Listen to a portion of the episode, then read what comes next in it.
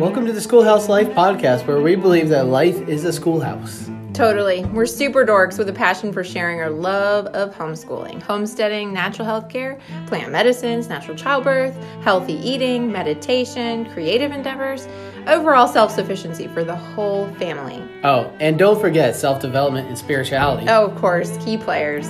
We hope you'll be inspired to do things you haven't, try things that could make your life better, and mostly, we want to encourage you to never stop learning and let your life be a schoolhouse too.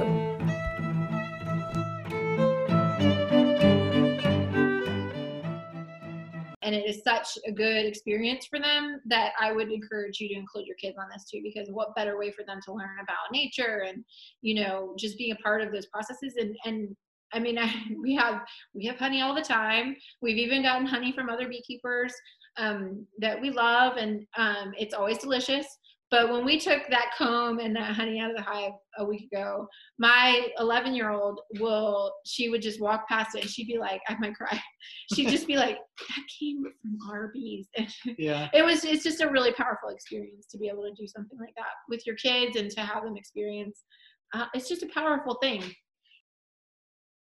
Today, we're talking about beekeeping. We got into our hives. People ask us about beekeeping all the time, and we've had sort of a varied experience with beekeeping, and we're going to be brutally honest with you, so I hope you're excited about that, about beekeeping and what it might look like. Unfortunately, as romantic as it sounds, and it is super fun, it is not a cheap hobby, and we'll talk about costs and stuff, because that's one of the major questions. It can also be really sad, but it can also be really exciting.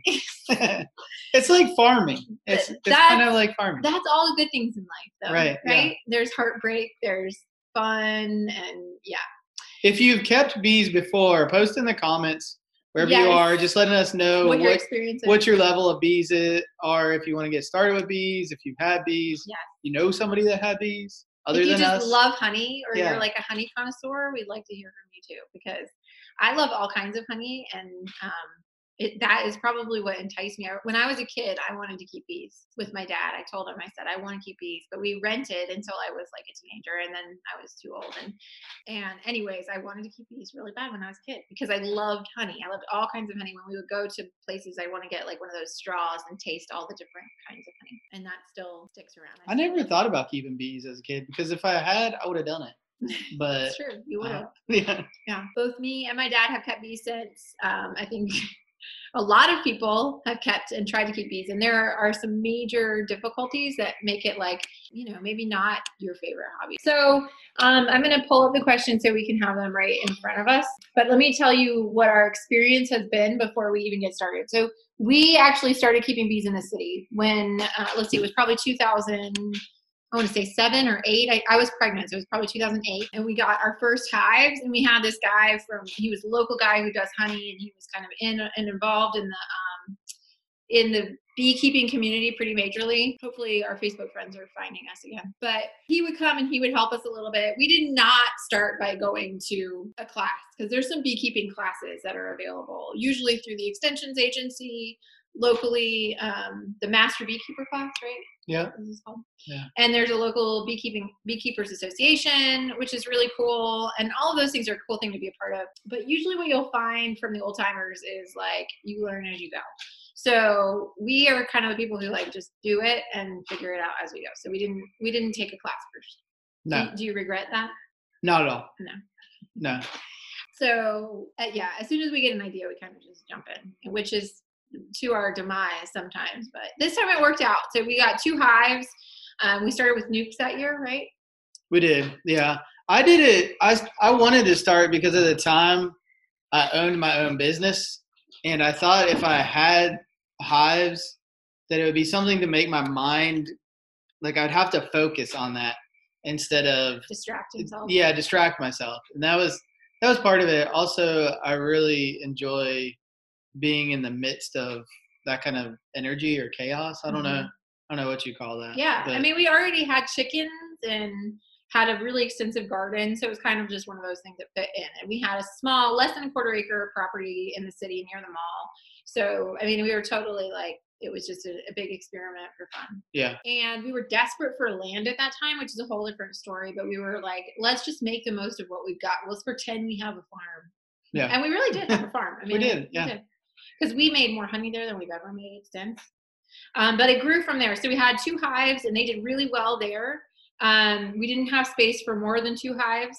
If you want to talk about getting bees in the city, we could talk about that. I didn't see any of those questions on the sheet, so I'm not going to talk about that right now. If you want to know, raise your hand maybe, but you can totally keep bees in the city. I mean, there's already bees in the city, so whether you're keeping a hive or not, there are some restrictions about how close they can be to your border or whatnot, but as long as your neighbors don't care, there's generally, it doesn't really matter. So. Well, and if you have a fence that causes the bees to fly up over the fence, mm-hmm. then yeah. And every city, like I said, every city is going to be different with it's kind of like what chickens they, and what they require. Yeah. And neighborhoods have different rules and that kind of thing. Yeah. But once we got to the place where the 2 hives, we would get 5 gallons of honey from those 2 hives, if not more, some yeah. years. We had them for 2 or 3 years, and then we decided that we had a friend who had some property, and he let us keep our bees on his property out in the country, which I will say was a medium, right? What do you think about that? Yeah.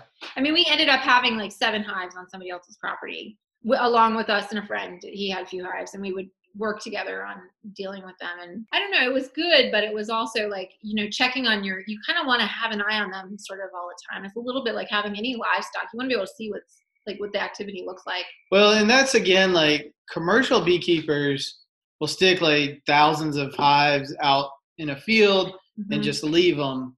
Mm-hmm. But again, it goes back to like our whole mentality of what's proper animal husbandry, what's the proper way to treat an animal, and those hives are like designed for maximum amount of honey. And when he says those hives, we had Langstroth hives. That's what we started with. It's with what most people think of when they think of hives. It's the square white box that stack on top of yeah. each other. And they are very efficient if you are trying to maximize the honey output. And that's what most people are trying to do. But the compromise on that, this is just like any other animal where it's, you're compromising, in my opinion, the welfare of the animal for the product you're getting. So it interferes yeah. with their biological kind of, I think it just manipulates it, I think, a little bit. Well, like, so you give what's called a foundation. So if you've seen like those frames, they're like this size of beeswax mm-hmm. that you pull out of those hives. Everyone is exactly the same. The cells on those are like pre-made so that the bees make them in a smaller size than bees traditionally make cells, mm-hmm. but that's so that they can fit more in there and get more honey out, get them to produce more bees. So everything's like just a little bit tweaked to where it's for max efficiency. Yeah. And it's just a little bit off from bees. And on the flip side of that, I think it's probably an easy way to get started, like because you get these kits with everything in them. I don't know. I mean, would you do that or would you do top bar? So we'll talk about top bar. Let's come back to that because I do want to mention we did end up taking a beekeeping class. We went up to, there is a sanctuary in Floyd, Virginia called Spike Nerd Farms, and he has a honeybee sanctuary. And he's this fun German guy who teaches all these great classes. He's real into biodynamics and just like how can we improve health of honeybees. And that's like, it's like a research center for that. So he's all different kinds of hives up there, and it's beautiful, and they plant all these wildflowers, and he does these trainings up there. So we did go up for a weekend and learn from him. And I think we both left there thinking, oh my goodness, we could be doing this in a much more like holistic. Yeah. Holistic maybe is the right word, way, in a way that promotes the health of the honeybee. Because when you talk about all those little manipulations and you talk about taking all the honey and putting sugar water in or using chemical additives or whatever, that is going to diminish in the same way that interfering with sort of the human bodily function and cycles would interfere. So, you know, we can't like, I like to think about when we take a medication that stops our body from doing something, well, yeah, ibuprofen is a good example, right? It stops the feeling of pain, but it taxes our liver. So there's always a consequence to manipulation in those formats. And so while I think a Langstroth hive is great and a really good place to start, you know, like if that's, you kind of want to bite off little chunks and just keep doing as much or as little as you feel comfortable with doing to improve. And I remember, I can't remember Gunter Hawk. Yeah. He would say that the vitality of the bees is what we really want to encourage, the vitality. And this colony collapse disorder, he was like, you know, perhaps that has a lot to do with how we keep manipulating the honeybee in this way. Like, it's not just one thing or another. It's this constant sort of flow of manipulation. The Flow Hive. Oh, the Flow Hive. So I'm really interested and intrigued by the Flow Hive. I actually saw a video just go through my feed the other day, and I think they're fascinating. I have heard good things actually from people in person. I think what I like about it is they're pretty, like, not that super invasive for folks who, first of all, for the person who wants to get honey from the hive, but also for the bees. I've heard it's pretty non-invasive. So I don't know. I'm skeptical of it, mm-hmm. but I don't know. I mean, they're very expensive. So yeah, that's true. It's kind of picking the most expensive option to get started with. And here's what I'll tell you is that if it doesn't work and your bees die, it's going to be even more disappointing. So I think my thought on the Flow Hive, although what I heard from somebody is that they went in with a few people and then split the cost, which, you know, always makes it easier. And then they split the honey when they get honey, which I think that's totally like, okay, then you're like, if there's a loss, it's not all on one person or another. So I think that is a good. And once you make the initial investment of the hive, you can always put more bees in. A package of bees, which is like 3 pounds of bees, is $85, like $90 now. Yeah, it just depends. Yeah. on how good they do any given year. Where do you get bees? How much does it cost to get started? So we get bees from a variety of different places. We caught swarms before. We actually this week went and tried to catch some, extract some from somebody's house because they've moved into like crevice in their house and they need to get those removed. So we're trying to get those out. That's kind of like advanced beekeeping. Yeah. And it's also not predictable. Like, there's no guarantee that we'll get bees out of it. Some people I think are better at it than other people if they do it like all the time. But a lot of honey like gurus really try to catch swarms because it's the most inexpensive way. In fact, we had a swarm from one of our hives and we called our friend Wally and he came out to help us take care of it, but he got bees out of it. He came with a friend and they climbed to the top of like, it had to have been a 30-foot tree and got these bees down and took them home, but it was all for free. So he had a whole hive basically, and a thriving hive too, because when they're leaving, that means they're super healthy. They're growing, they're multiplying, and he got a good hive out of that, I'm sure.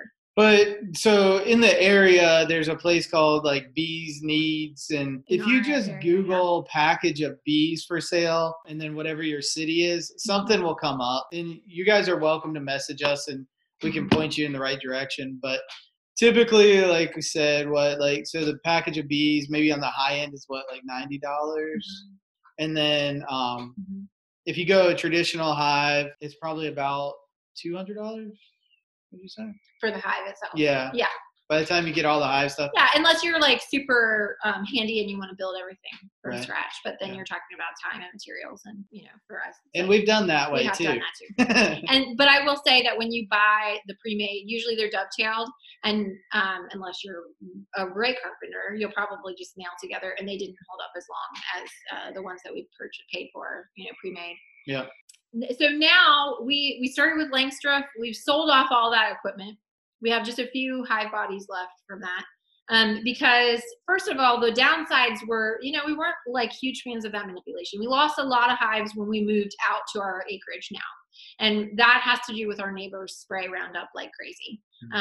The bees do not thrive when they're pollinating a field full of Roundup. So we've lost a lot of hives since we've moved out here. In fact, we took a couple of years off of beekeeping because of that. And then I actually just quit. I told Lacey I wasn't doing it anymore. Okay. And then a couple of years ago, I said, I want bees. So we got a top bar hive, and a top bar hive is a totally different format.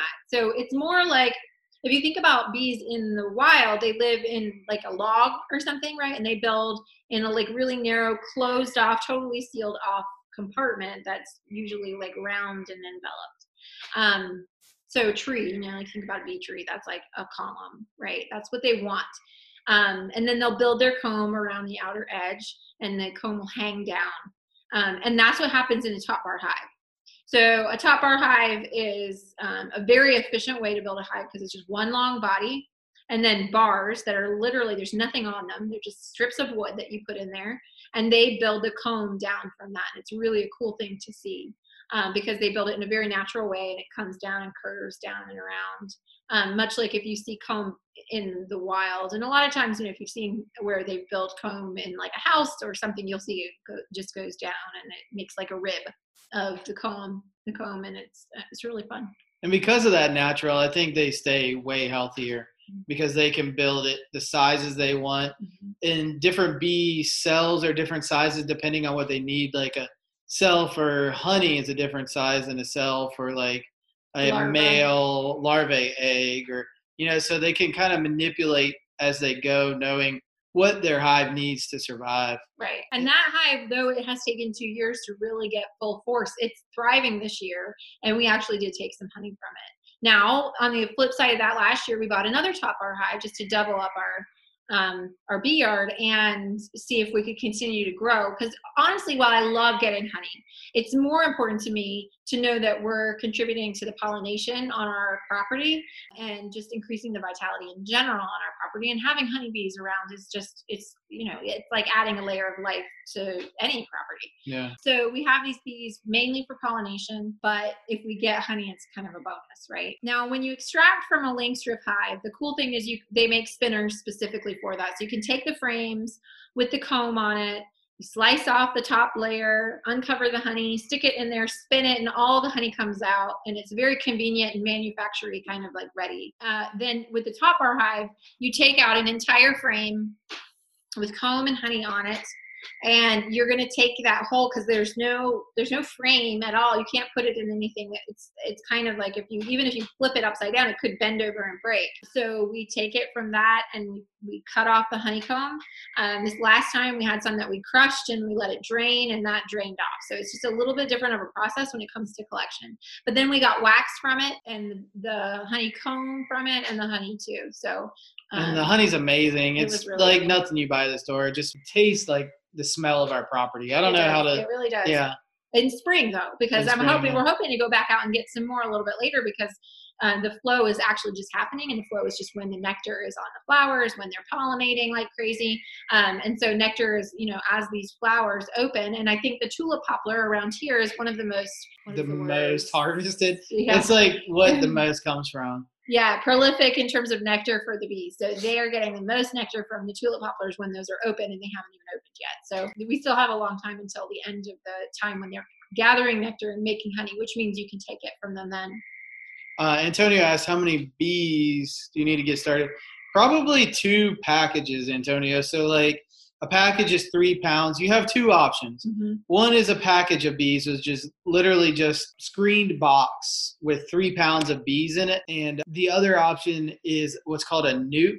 So with a nuke, the bees build a few frames. It's like 5 frames. And then you can take that out and put it in a hive. I think that's the better way to go. But with nukes, they're more expensive. So it's kind of, you have to weigh it out. Stronger because there are more bees. There's an established colony. They already know each other. You get a package, they already are, like, have their system down. Yeah, when you get a package, it's a queen that's in her own little container, and then the bees around her, and they have never actually interacted before. And she has a little piece of candy that they eat through over the course of like a week or so. Yeah. And after they eat through that, then they're acclimated to one another. And that's the hope, is then, okay, now she's the official queen. But this queen is generally a queen that they've inseminated artificially. So there's a little bit more of, it seems almost a little more natural with a nuke, like a natural just expansion or growth or whatever. So the downside though is that nukes have to be made each year. Mm-hmm. So if you get a nuke, it's usually after the honey flow has gone for this year, mm-hmm. or right at the beginning of it, and the bees don't build up enough for you to get honey this year. The package of bees, there's kind of a little bit more of a chance that you can get honey this year, because you get your package of bees much earlier. Like you can get a package of bees probably now if anybody still has them in stock. But generally you want to reserve your bees like in January to get them in the spring. Mm-hmm. So there's you kind of have to weigh it out. To me, I think if I was doing it, I might do a package of bees and a nuke. Most places have one or the other. Mm-hmm. So you can try both and see. But having 2 allows you to, if something happens to one, mm-hmm. you can take bees from one and put them in another, or, you know, you get a little more, a few more variables than mm-hmm. if you just have 1 package of bees and something goes wrong, that's it for the year, mm-hmm. you know, so. Yeah. That's so true. Okay, we've got a few questions over here as well in the chat. Richard says, never done it, but I want to get them. You totally should. Just bought a home with some land and want to do and we want a homestead. Totally do it and have bees pollinate and for honey. Yeah. So I mean, you're on the total same page as us. So Richard, I think you're right on the right path. And excuse me, I encourage you to just go ahead and try. I mean, I feel like, especially, I wish we had known about top bar hives when we first got started. They were sort of a new phenomenon, and we already had Langstroth hives. We started there, but if you start with a top bar hive, they're much more affordable to get started with. I think they're maybe. Do you remember how much we paid for them? I don't know. I was thinking they're not that much cheaper than. Oh, really? Yeah. Well, they're also much easier to make for yourself. There's lots of plans, and you can make them far easier than making all the pieces because you don't have to buy frames, and you don't have to buy extruders, and there's lots of things you just don't have to buy. Yeah, that's true. So basically, to get started, you need a smoker, a hive tool, and you'll see that. Just Google hive tool. Probably a bee suit. And a bee suit. At the very least, just something to cover, like a veil on your head. If the bees are nice, you won't get stung. So a little known fact, I've never been stung by a honeybee. I keep waiting for it. Everyone's like, this is going to be the day. Every time. This is going to be the day. Every time. I know they're going to get her one of these days. I never, in my whole life, not even before when we didn't keep these. Tomorrow, it's going to be tomorrow. I have been stung by a yellow jacket. Yeah, no, now that I've said that, maybe I will. But there is definitely, like, you never want to, like, none of this. We're not, those bees do not want to sting you if they don't have to because they will die. So they only do it in defense if they're feeling threatened. Now, when you start taking their honey, they start to get mad. And so you're going to have to, like, just be aware, like, get that honey out fast and move out of the way. But ultimately, like, they're just not aggressive. So I can even, I don't even get that nervous when I'm standing right in their flight path because the truth is they'll just fly around me most of the time. If they get stuck in me and they get upset, then they might. But for the most part, I do that pretty regularly to see how they're flying and look at their entrance and never have had much of an issue. So let's see, So on the flip side, early on, I never wore a bee suit. Really?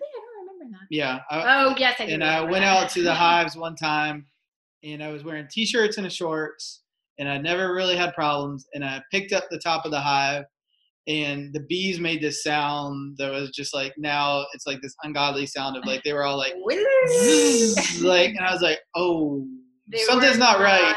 And by the time I thought to myself, oh, something's not right, my arms and legs were covered in bees stinging me. Yeah. And it ended up that the problem was they had lost their queen. And, you know, like anybody else, you lose your queen, you get a little cranky. I'm saying hi to people on here. Hey, Kelly. Hey, Jane. Hey, Ryan. Love you. Hey, Karen. So welcome. Hey, Josie. I'm trying to wave. But anyway, sorry. A bee suit's a good idea to have. Especially on your face. Yeah. Because they go for your face first. And when you get stung in the face, like they like to sting me above my eyes because I generally – guard my eyes when I didn't have a veil, and then the swelling comes down and it goes over your eye and your whole eye. But I will say, this is actually, people will say, oh, I'm allergic to bees, I could never keep bees. Generally, you're not allergic to honeybees. It's not actually as common as people say. You're allergic to other kinds of bees, and wasps mainly, like yellow jackets. But people commonly think that honeybees and yellow jackets are the same thing, and they are not at all. But still, if you're allergic to them, I have been stung by a yellow jacket. Take precautions. I've also been stung by a carpenter bee. Just never. All right, what else do we have? Week 2 into beekeeping. Awesome, Kim. Of course you are. My dad and brother keep bees as well. Yes. No, it's so nice to have just like one person who you can bounce things off of when you're first getting started. And if you're in our group, totally post questions in there. We have a lot of other beekeepers in there too. We do. Lots of beekeepers in there. And we don't claim to be experts, but we like to find answers for people, so ourselves included. So we will help you find answers. Richard is still streaming. Awesome. Thank you, Richard. Mostly interested in harvesting honey, of course, right? Winnie the Pooh Bear says the same thing. Anyone have experience with the flow hive? Okay, we answered that. Just making sure we're up to date. What are the favorite flowers or foliage? Yeah, so there's lots of bees, flowers, like flowers in general bees love. You can plant like some perennials and they love those. They love the fruiting, the apple trees and the peach trees, and they will literally pollinate every single flower. We also love, bee balm. They love bee balm. Mm-hmm. They love, what else? Well, the fun thing. Everything. Yeah, they all over last year? The thing I was thinking that's fun is to start looking at, you can just Google it, like pollinating or flowers that bloom in like winter, flowers that bloom in spring and fall. Like, start trying to grow plants so that you have flowers on your property all year long. Red buds, they love red buds. The when the red bud was open, we would sit under the red bud and just be quiet, and you could just hear the bees all over the red bud. Yeah. It was really fun. Okay, what are your favorite flows or foliage? So this, okay, how much of a time investment? Okay, so I would say that the Langstroth is more time investment because there's like, again, all these pieces. I also think it's a little harder to manage. So it's something to keep in mind is that with the Langstroth hive, you have a deep body and you have a medium body. So the deep body is where like the majority of the hive will normally be. And then you put these supers on top that are more narrow. Now these things, when they're full of honey, probably weigh, I don't know, what, 50 pounds? They're heavy. How much do you think? Yeah. So as you stack these up, their modular system, it seems easy, but when you're reaching above your head to pick off a top like super full of honey that's 50 pounds, that's really heavy and hard. So that's one thing I will say, just speaking from a woman's perspective, we don't always have a lot of upper body strength. So if you're doing this as a woman, a lady by yourself, you might want to think about always using the smaller hive bodies if you're going to go with a Langstroth, or really consider a top part hive because it's really, really very easy for anybody of any kind of agility level to deal with, because Langstroth hive is a very bulky hive and very heavy to deal with. I mean, again, like when you think about it from like a commercial setting, like they're picking these up with like forklifts and on pallets, and like it's just very, it's designed to be industrial. So inefficient, for that purpose. And there's other kinds of hives, and we can kind of start a discussion in the group about all the different kinds of hives. One of our friends, the Deans, they have, I think they have like every kind of hive there is. They really do. Yeah. Well, that's how it was. So a Warre hive is kind of nuts. It's cool. It's very much like a hollow log, but very hard to access and check on the bees. The thing is, when you have a healthy hive, there's not a lot of checking that you have to do. When they're healthy, you kind of know. And so with the top bar hive, we check on it like 4 times a year. I want to say we really do not. Last year, you checked on it twice. Yeah. So not very often. I look to see how they're coming in and out of the hive. If they're busy coming in and out of the hive, I know that's a good sign. We'll take off the lid. It's pretty invasive when you take off the lid and you start removing the comb. So we want to investigate at the beginning of the season. And since we know that they're thriving right now, we will check probably again in like 2 weeks to check on them and see if we should take out more, because the real risk right now is that hive is thriving so much, we likely will get a swarm. And if that's the case, we'll want to just mitigate the situation. Okay, you got to back up. What's a swarm? Okay, a swarm. A swarm is like a hive baby. It's like... it's how bees reproduce, really. Naturally. It's a good thing. It means your hive is healthy. But what happens is they'll make another queen cell, and when you're looking in your hive, you'll see this long kind of tube shape, and that's where they're trying to rear a queen, and they're doing that because they're running out of room in their hive. And it's time to find more space and let half of the hive go or more. A lot of the hive will stay, but usually the stronger part of the hive leaves and finds another place. So we actually have set up some things around our property to try to catch swarms should they try to leave. It's really a good sign, though. Like, it's a sign of a healthy hive and reproduction, and like that. If you think about it, like as in nature, like they're going out and forming another hive somewhere in the woods, you know, like unfortunately you just can't keep it, and the most of the bees leave. So your chances of the honey that year are kind of low. So, could you just leave the top bar hive alone and have the bees for pollination? Totally. Yeah. Adele, that's really my take with the top bar and why I wanted the top bar. There's such minimal input needed.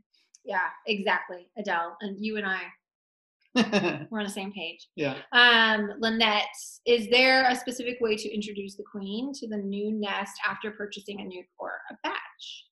So if you're getting a box of bees, it comes with a queen in it, like ready, and that, so when you open that package, they will automatically open that queen like over time, and they'll automatically, that's how they build it to be introduced to one another.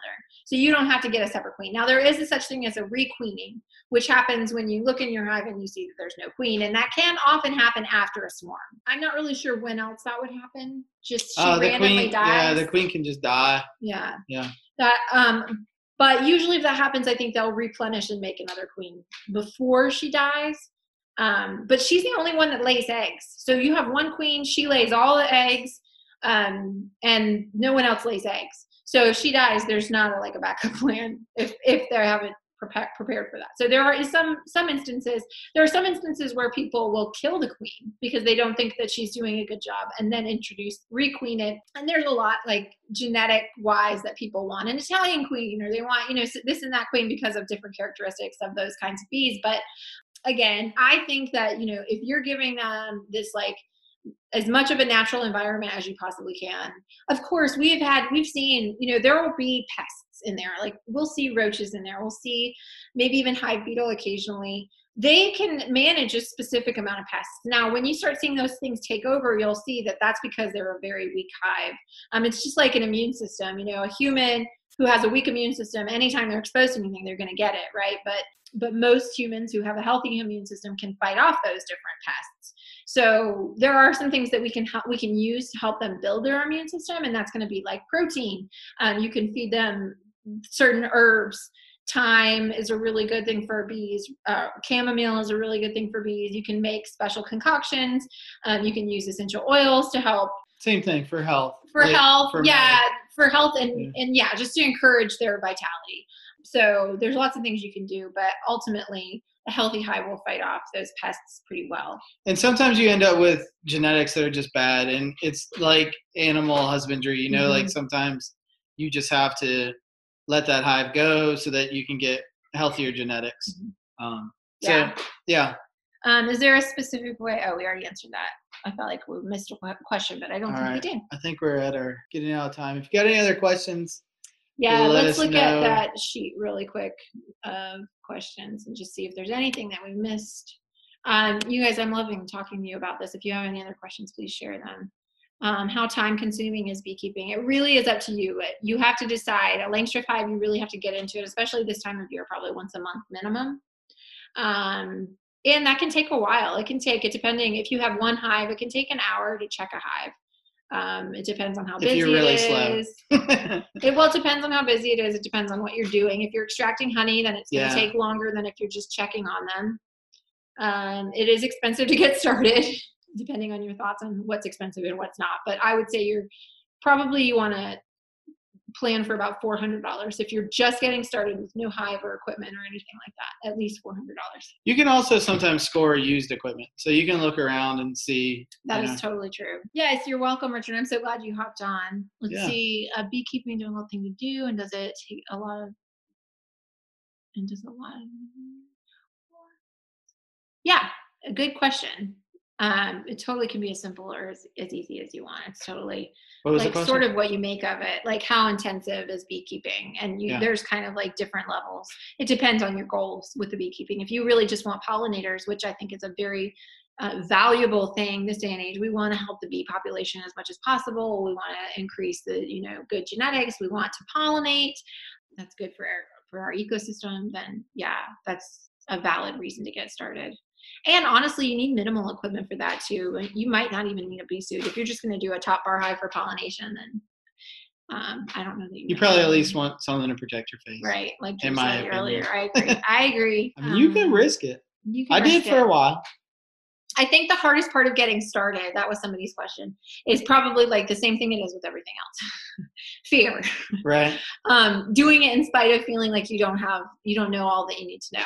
The truth is you will figure it out as you go. You don't have to have all the answers before you get started. There are some great books that you can have that can help you along the way. I have a top bar beekeeping book that I really like, and I'll reference that pretty frequently, but I'll tell you that even though there's visual aids in there, I don't learn until I'm at the hive and I'm like, okay, I don't want to keep honey at the entrance. I want to make it, so they can get in and out easier. Like there's just, when you start to do it, you start to understand some of the concepts way more than you could ever get them out of a book and understand. And I think the thing to remember is like even if you buy them in a package, they're still wild animals, mm-hmm. and they will, unless you do something horribly wrong, they'll make it work. Nature just has a way of making things work. Mm-hmm. So, you can, just get started, try it, and if you have problems, let us know, and we'll help you troubleshoot it. But you can do it.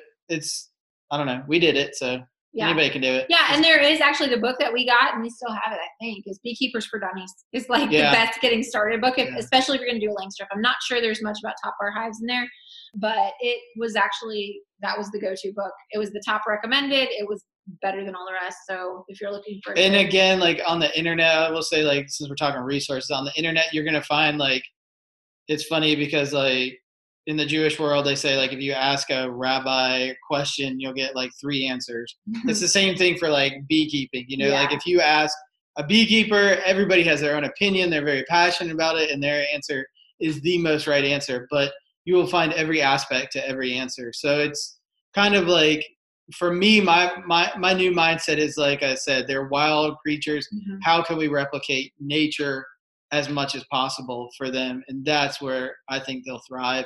Mm-hmm. So you just, okay. So somebody did ask, and probably Adele, what's the time commitment? We already talked about that. Yeah. Can you do it alone? We talked about that, but she mentions kids. And I do want to say that our kids have bee suits and they like to go out and look in the hive pretty often too. And it is such a good experience for them that I would encourage you to include your kids on this too, because what better way for them to learn about nature and, you know, just being a part of those processes. And, I mean, we have honey all the time. We've even gotten honey from other beekeepers that we love, and it's always delicious.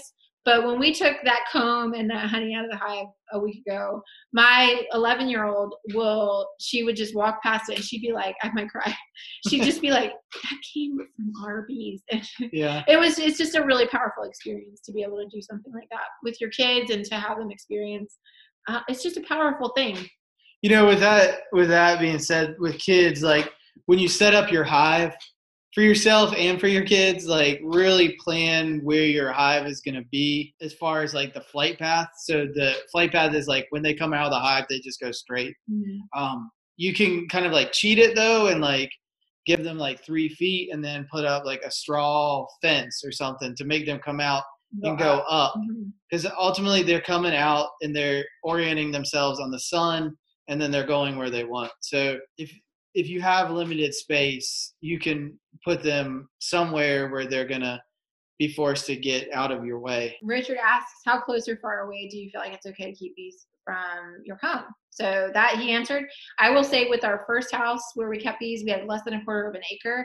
And we had sort of a back pocket. There was a fence and it was behind a little, like, attached closet. Mm-hmm. And they were just behind that. And then you want them to face south, right? South or east. Southeast is either way. Although I will tell you that our bees in the hive that we're in, even though we face them one direction, they've changed where they come out of the hive, because they'll find a crack and they'll be like, this is our new entrance. Or on the top of our hive, there's actually an entrance on one side and then there's an entrance on the other. And they've gone back and forth between which of those entrances they use. And they'll, like, seal off the entrance they're not using, or they'll open it up, and it's totally up to them. If you're in the southeast, I think it's okay. Like North Carolina, where we are, the summers get really hot. So I think them having some shade is nice. There's other beekeepers that will say put them in full sun and none of the other pests will live and it'll make their hive healthier. But again, it could add some stress. Yeah, I think it might add some stress to the bees. You know, I don't know. And then facing east or southeast, they do that because the sun rises right into their hive entrance, which wakes them up earlier, which gets them going. That's the theory behind it. So I mean, you know, I don't know that like ours, the entrance that they prefer now is like northwest. Yeah. So yeah, you know, I don't know that there's a lot. I think they come out like in the direction they want to fly. Like that's the way they go too. They head exactly that direction. Yeah. So whatever they're pollinating is over that way. I will say too, with kids, like a lot of it is going to be about you talking to your kids and saying like, this is what you do when you're around the bees. But what, like we said before, the bees are not aggressive. So I am far more worried about yellow jackets and wasps and other stinging things, snakes on our property, than I am worried about bees. And that was true even when we lived in the city. Like they just, it was never really an issue. If you give the hive even just a 15-foot radius to not be close to, then it was never an issue. We actually took, when we had like toddlers, we actually got one of those like bamboo fence things and just put it I think it was like 3 feet from the entrance of the hive. So they came out and went, like, yeah, and just put it across there. And it kind of helped the kids, like, at that age, you know, toddler age, we didn't want the, I mean, it was like right off our back patio. Dogs are another thing that you might want to be careful about too. Dogs will learn pretty quick. They will. Yeah. But anyway, I hope that all is very helpful. I think that's enough information, right? We've gone well over 30 minutes. Yeah. So if you got any other questions, the schoolhouselife.com. Please join us there if you're not there already. We're loving our community there and getting very inspired to share all the little things that we're doing. Yeah. And hear from you guys about what you're doing too, because like we always tend to believe we're better together. Lynette, thank you. Great info. Yay. Okay. Good. All right, guys. Have a good night. Bye.